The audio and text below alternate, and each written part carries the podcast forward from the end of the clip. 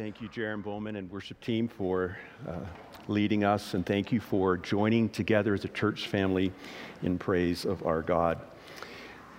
Uh, if you have a Bible or a device, I'd encourage you uh, to turn to Colossians chapter 2. We are in week two of a four week study called Above All. And as we begin today, uh, can I begin, reminding, begin with reminding you that we live in a world that's broken, can I begin by reminding you with some bad news? Everybody good?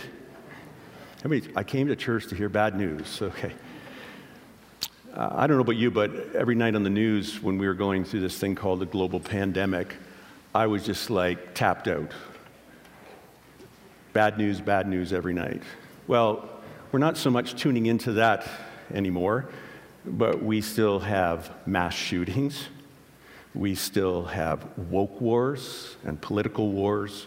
We still have scandals. We still, now we have inflation. Uh, we had a war. We have a war in Ukraine, a war now in the Middle East. Uh, and then we have all the things in our personal lives that aren't going right. So, everybody good with the bad news, right? There's bad news. And in real time, we are trying to discern with our shared humanity uh, the world in which we live and who we are? What are the answers? Is there any hope? In the midst of this bad news, is there any hope? Is there any good news? Uh, recently, Princess Kate, the Princess of Wales, how many of you royal watchers?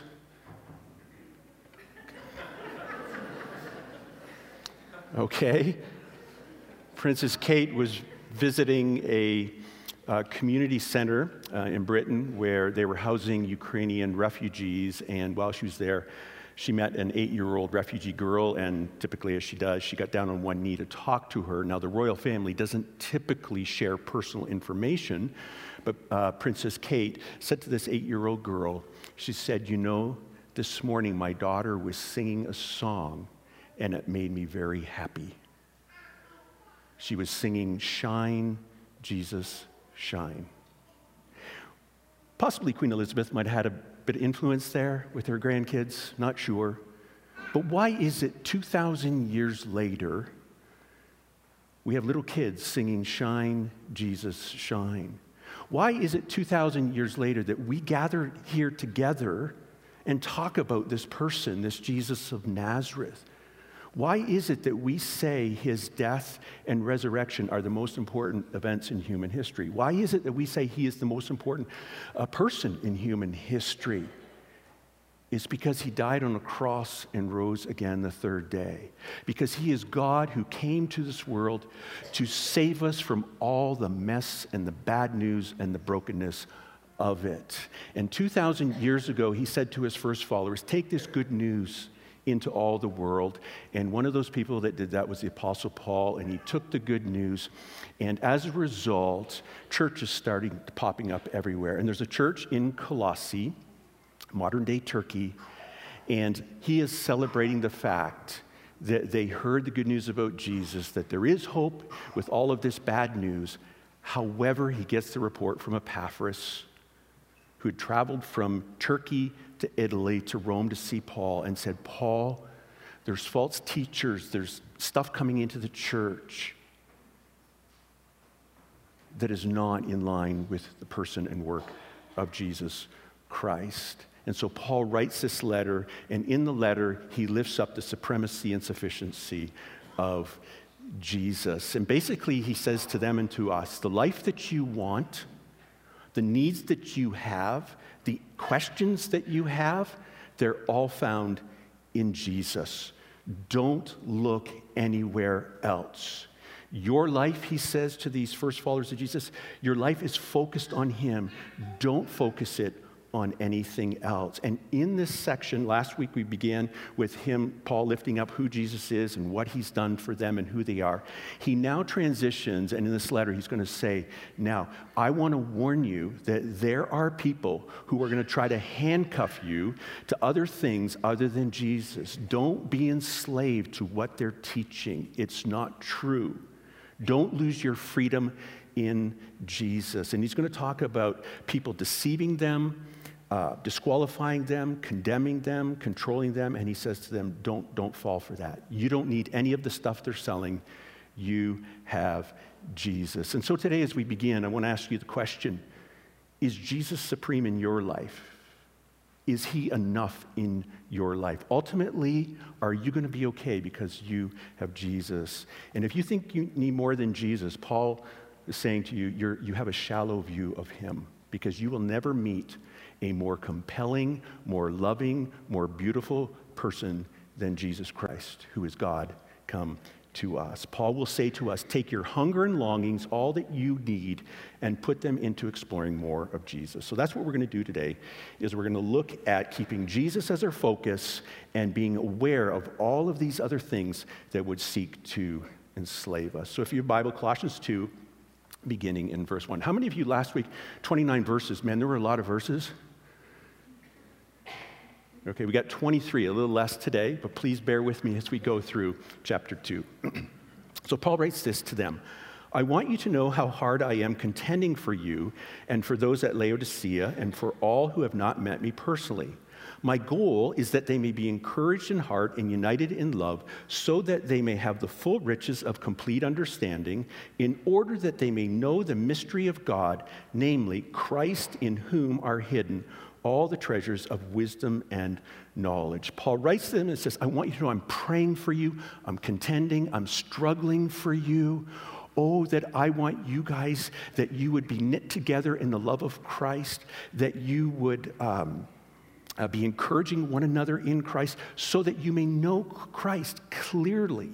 You may know the mystery of God, the plan of God, which is Jesus, his death and resurrection and so Paul is saying, keep him as your focus. That's my prayer for you. Now, notice there, he says, uh, he makes a statement about Christ that in whom are hidden all the treasures of wisdom and knowledge. Now, why does he say that? He makes that statement because there are a lot of people telling these followers of Jesus that there's wisdom and knowledge outside of Jesus. Yes, you can have Jesus, but you need more than him. If you want the good life, if you want to be right with God, you, you've got to know more. And Paul says, no, Jesus is the repository of wisdom and knowledge. Jesus is wisdom and knowledge. And notice the, the word hidden, it implies that there's more to be discovered. Jesus is infinite in all his attributes, he's infinitely wise. So you'll never reach a point today or in eternity where you're like, oh, got Jesus figured out. You never will, because you can't measure his wisdom and knowledge. If you've, how many of you have had an Easter egg hunt if you have children at your home? Right? The eggs are in the house, right? The kids got to go and find them. It's the same Paul is saying to you. The wisdom, you want to be a wise person, a knowledge person, it's in Christ. You got to explore and go find him. Tomorrow I'm doing, I'm going to be at a memorial service uh, for a man who uh, I think has had a grade eight education. And yet to me, he is the wise, one of the wisest men right at the top I've ever met because he knew Christ. And uh, wonderful. So Paul says, keep your eyes on him. And then he makes this, he gives this warning, verse 4. I tell you this so that no one may deceive you by fine sounding arguments for though I am absent from you in body, I am present with you in spirit, and delight to see how disciplined you are and how firm your faith in Christ is. Oh, I'm just celebrating your faith. You heard the good news, you love Jesus, but don't fall for these fine sounding arguments. Don't fall for them. And he's going to mention about four different fine sounding arguments uh, false teaching first humanism, then legalism, mysticism, and asceticism. And if you were studying the book of Colossians and you have some uh, study notes, you'll find that these are referred to as the Colossian heresy. It's a mix of different ideas, beliefs, and philosophies. Today we would call it syncretism. This is nothing new for us today. Today, we have syncretism as well, where we take Jesus and we blend him with all the different ideas, philosophies, religions out there. Uh, Ross Douthat, who is a journalist for New York Times, has written a book called Bad Religion How America, he's talking about the United States, how America has become a nation of heretics. And in his book, he says Christians aren't to blame the intolerant secularist. They're to look in the church because the church is taking Jesus and they're adding all sorts of things to him or they're subtracting all sorts of things from him. And as a result, there's just this blended mix of Jesus. And so Paul says, don't fall for this stuff. Stay focused on Jesus. Again, he goes back to Jesus, verse 6. So then, just as you received Christ Jesus as Lord, continue to live your lives in him, rooted and built up in him, strengthened in the faith as you were taught, and overflowing with thanksgiving, with thankfulness. In your Bible, if you underline, this is the key, these are the key verses in this book. Just as you received Jesus by faith, who he is and what he's done for you, you continue to follow him. Keep your focus on him. Put your roots deep into him. Keep growing in him, learning more about him each week in your life group uh, as you open your Bible and building your life on him. You're living for him, serving him. He is your foundation. And as a result, you're being strengthened in your faith and you'll, you, will you will find yourself being so grateful because the more you realize who Jesus is and what he's done for you, it overflows into thankfulness. Paul, in this book, talks about focusing on Christ, but he also talks about being formed by Christ. And you're not going to be, we're not going to be formed by Christ if we don't focus on him. And again, it's so easy in our day to get our focus off of Jesus. If your focus is on Jesus, you're going to find yourself becoming more loving. You're going to find yourself being more patient with people more patient with kids. You're going to find yourself thoughtful and kind. You're going to find yourself forgiving. For some Christians, and this came out loud and clear from the pandemic, their focus wasn't on Jesus, it was on their favorite blogger or their favorite podcast or their favorite news channel or their favorite partisan politics. And as a result, they listened to that and they sprinkled a little Jesus on top of it. If I'm a Christian and I'm angry and I'm divisive and I'm, arg- and I'm arrogant, I'm not focusing on Jesus. I'm not being formed into his image. So Paul says, put your roots on him, keep your focus on him. And by the way, you can have a favorite blogger, a favorite podcast, but make sure whatever you're hearing aligns with the person and work of Jesus. So now he says, after keeping your focus on Jesus, he says, now don't be enslaved by anybody that tells you something in addition to Jesus. So let's begin verse 8. See to it that no one takes you captive through hollow and deceptive philosophy, which depends on human tradition and the elemental spiritual forces of this world, rather than on Christ. For in Christ, all the fullness of the deity lives in bodily form, and in Christ you have been brought to fullness.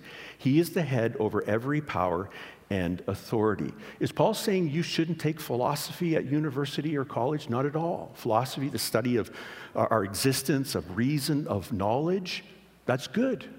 What he is saying is don't buy into philosophy that doesn't have Christ at the center of life. Notice he calls it human tradition. He's saying, don't buy into all of these ideas about our existence when Christ isn't at the center of it. And he says, behind all of these human ideas, there's these elemental uh, spiritual forces in this world. He's talking about the sp- spiritual realm because in their day, um, they were caught up with this spiritual realm, angels and demons. And he's saying, yes, behind these, these human ideas, there's a spiritual realm. And so he says, don't be taken captive. Um, in that day, um, the philosophers, if you go back a few centuries to Socrates and Plato and Aristotle, um, a lot of good stuff, all truth, it's God's truth, but everything they taught, not all of it aligned with who Jesus is and what he's done. It wasn't compatible. So we're not so much talking today with Socrates and Plato and Aristotle. We have Oprah and Deepak Chopra and Neale Donald Walsch and Eckhart Tolle okay? Uh, Oprah. How many remember Oprah? I think, right? right? Anybody win a free car on her show? Oh, man. Um, but hey, wonderful. Oprah, You have helped so many people. Way to go, Oprah. So positive and bringing healing. Great. And so we're behind Oprah. But when she teaches something that is not compatible with Jesus, his person, and his work, we say, no, wait a second. And Oprah does not have a Jesus who is supreme and a Jesus who is sufficient. Oprah, like these other sellers of spirituality, mix Jesus and some of his teachings in with a whole bunch of other things. And the problem with that is that we need more than just a spirituality. We need truth because things that aren't true, that don't accord with reality, they will eventually fail us. One day they will come to an end. So, this whole thing about being spiritual sounds really nice. It's a fine sounding argument. Paul says, don't fall for that stuff. So he turns his attention then from these human ideas without Jesus to now being captured and enslaved to legalism. You've got to do all of these things in addition to Jesus. Verse 11. In him, you were also circumcised with a circumcision not performed by human hands. Your whole self, ruled by the flesh, was put off when you were circumcised by Christ, having been buried with him in baptism, in which you were also raised with him through your faith in the working of God who raised him from the dead. How many of you just read that and you're like, okay, I got some questions, right? What is going on there? In that day, there were these people called the Judaizers who were going around saying, okay, you can have Jesus, but if you want to be saved, you have to be circumcised. Now, in the Old Testament, you'll read about circumcision as a sign of the covenant people of God.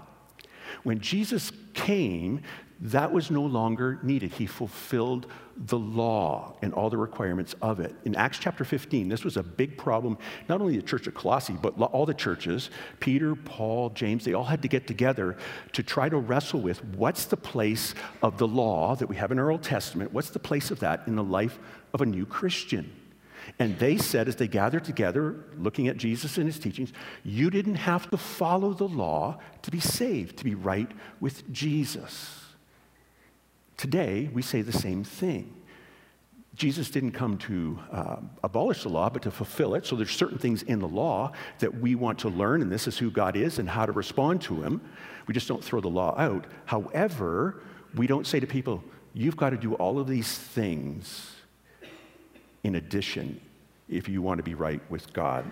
So here Paul says, i want to tell you, here's the truth, that you had a spiritual surgery by God, not by human hands, that in your heart He cut away your spiritual nature when Christ died on the cross. And then He talks about Christ's baptism and resurrection, and He wants them to know you've got new life.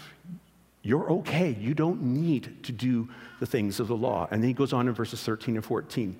When you were dead in your sins and in the uncircumcision of your flesh, God made you alive with Christ. He forgave us all our sins, having canceled the charge of our legal indebtedness, which stood against us and condemned us. He has taken it away, nailing it to the cross. He says to them, Listen, you can do this and this and this and this. It's not going to make any difference because you're dead. And the only way you're made alive is through Christ and what he did for you on the cross. Because you had a debt to a holy God.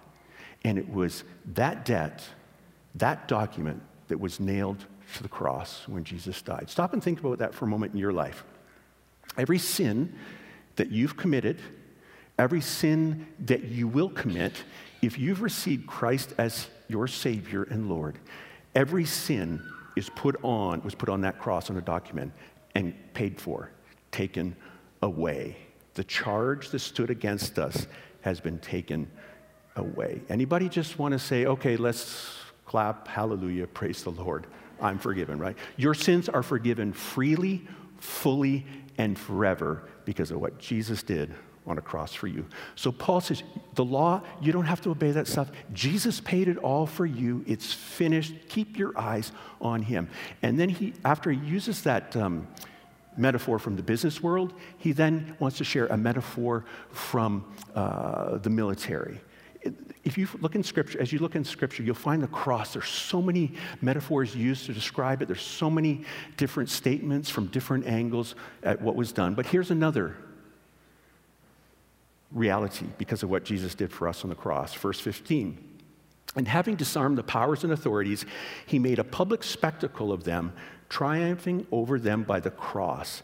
Therefore, do not let anyone judge you by what you eat or drink, or with regard to a religious festival, a new moon celebration, or a Sabbath day. These are a shadow of the things that were to come. The reality, however, is found in Christ. Paul says, Don't let anybody judge you. If as somebody says to you, You've got to eat this, you've got to wear this, you've got to do this, you've got to observe this, and they look down on you, and they condemn you and you're not good enough with God, I'm better than God, don't be handcuffed by that. Don't be enslaved by that. Don't lose your freedom in Jesus. He's paid it all.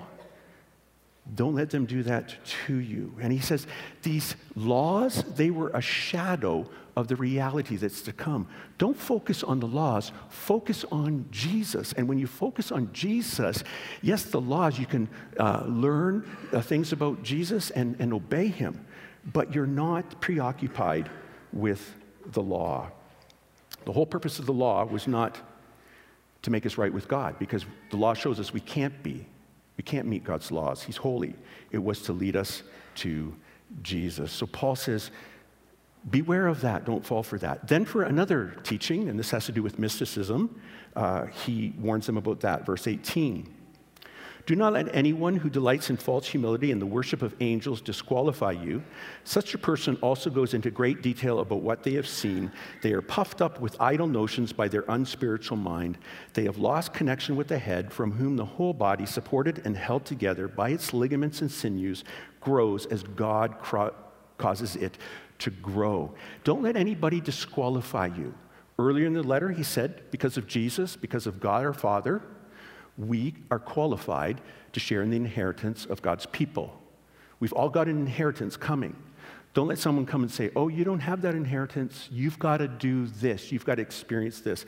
And this had to do with Eastern mysticism coming into the church and saying, Oh, we saw this experience, the secret gathering, the secret, um, and they were this idea of, of trying to get into that spiritual realm, realm um, with the angels and the demons. And Paul says, You don't need that. You don't need that. They're not really spiritual, they're puffed up. They don't really know Jesus. You're not missing anything from all of their experiences. And just a note here, Paul, when he's talking to them um, about this spiritual realm, um, they were in that day, because it, was, it would later come into the form of Gnosticism, but in that day, they were just preoccupied and worried about demons getting them. And they were just like, oh, I need to get into this experience where I need some angels to protect me. And they're all caught up in that. And Paul says, I want to tell you something. You know that spiritual realm, those demons? Christ is bigger. He is more powerful. He already defeated them. When he talks about disarming them at the cross, he's giving them, the Christians, a picture of what Jesus did at the cross. And so that military metaphor goes like this In first century Rome, and the Roman Empire uh, was near its peak and almost into Britain, and then across to Iran uh, on the other uh, end of the spectrum, and a powerful kingdom cruel kingdom. But there were soldiers stationed throughout this empire, and there were generals. And if a general uh, defeated an enemy um, of Rome, the general would return after the war to Rome and they would have a parade in his honor. And if you look at historical records, there's a number of, of references to uh, different generals uh, that were esteemed. And one certain historian, Plutarch, talks about a Roman general called Aemilius Paulus. Anybody feel familiar with Aemilius Paulus? Okay, I didn't think so. Um, but Aemilius Paulus and his army triumphed over the Macedonian army. And Plutarch writes that when Aemilius Paulus came back into Rome, it was a three day parade.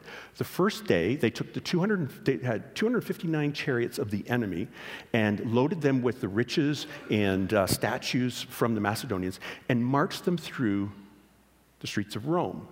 On the second day of the parade, they had uh, uh, uh wagons with all of the armor um, of the soldiers going through the streets of Rome. And then on the third day, the prisoners of war were stripped and they walked through Rome.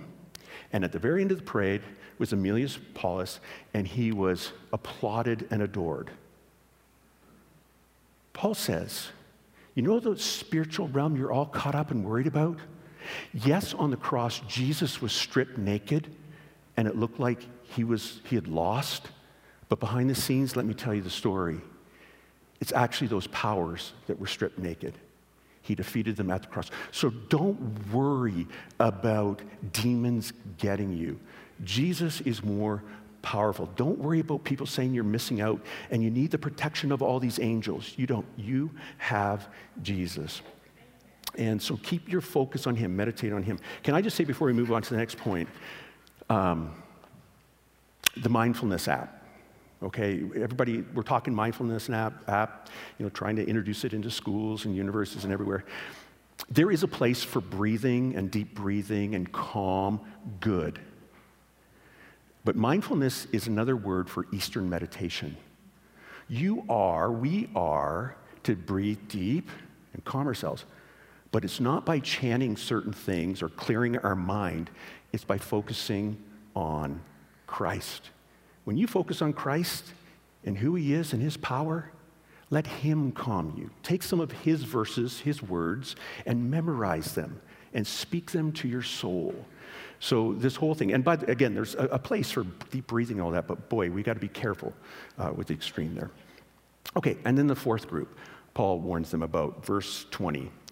Since you died with Christ to the elemental spiritual forces of this world, so all of these demons you're all preoccupied with, why, as though you still belong to the world, do you submit to its rules? Do not handle, do not taste, do not touch. These rules, which have to do with things that are all destined to perish with use, are based on merely human commands and teachings. Such regulations indeed have an appearance of wisdom with their self imposed worship, their false humility, and their harsh treatment of the body, but they lack any value in restraining sensual indulgence. He's saying, all of these people who are saying to you, you have to, you know, this self deprivation, this self mortification. You have to hurt yourself if you want to be closer to God because God's not for pleasure.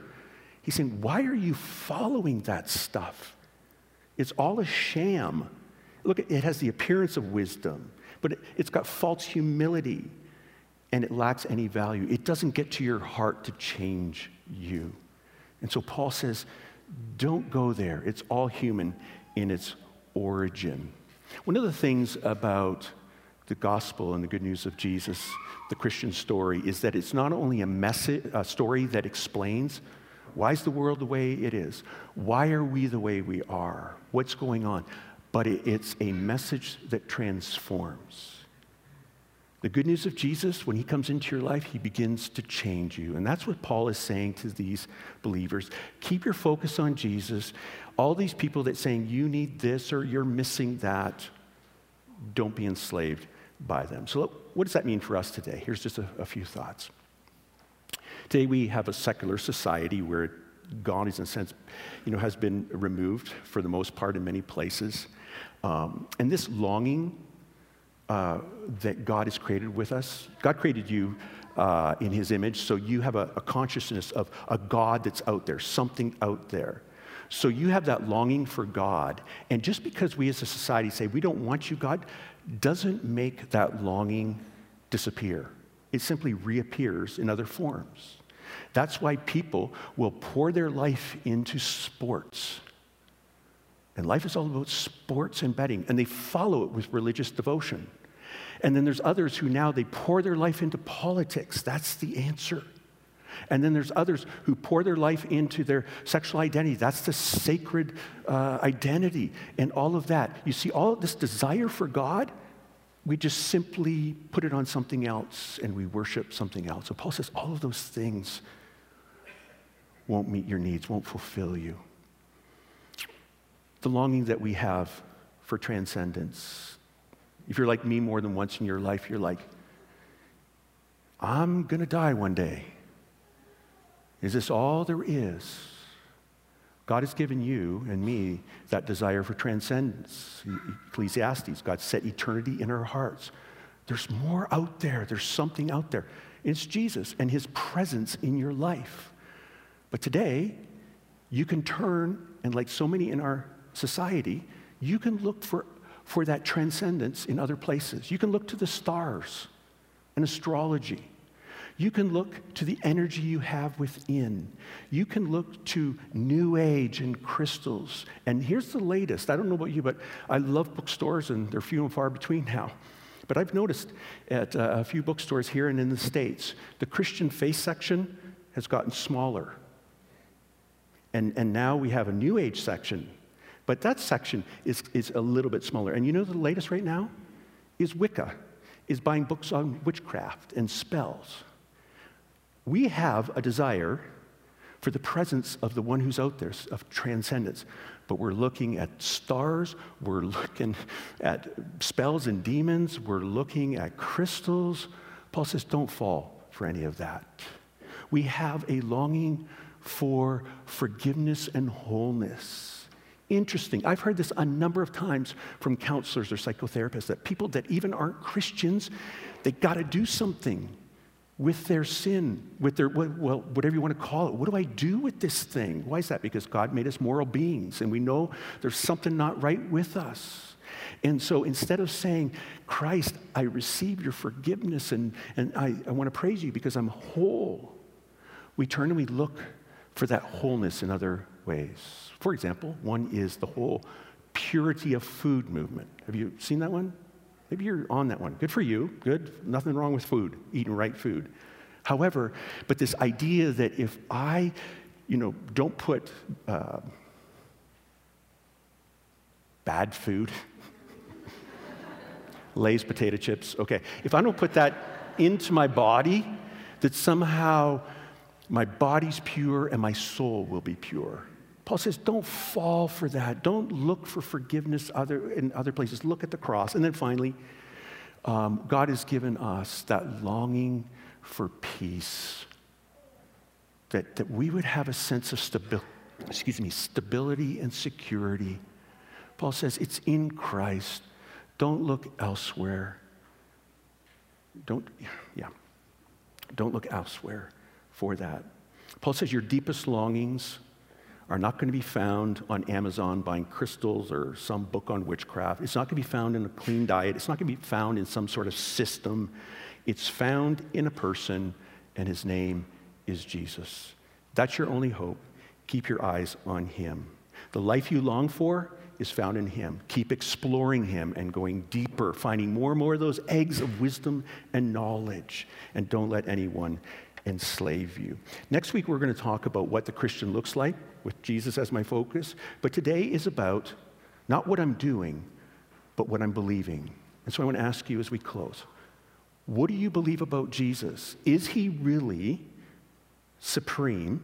And is he really sufficient ultimately for you? That with Jesus, you have enough. Are you rooted in him? Lord, I want my roots to go down into you. Are you building your life on Him or in something else? One last thought. Taylor Swift, anybody heard of her? She's a singer. You know, with her following of, of all her fans. Sorry, somebody help me here. What, are they Swifties? Swifties? Swift, okay, Swifties, right? One of the things about her songs resonating is because her songs awaken the desires that God has put in us for being seen, for being known, for being whole, for being accepted, for belonging. And so we say, Way to go, Taylor Swift. Yes, we need all of those things, but here's the thing Taylor Swift ultimately can't meet those needs. And your kids, you need to remind them of that. Only Jesus can, because he's the one who created you.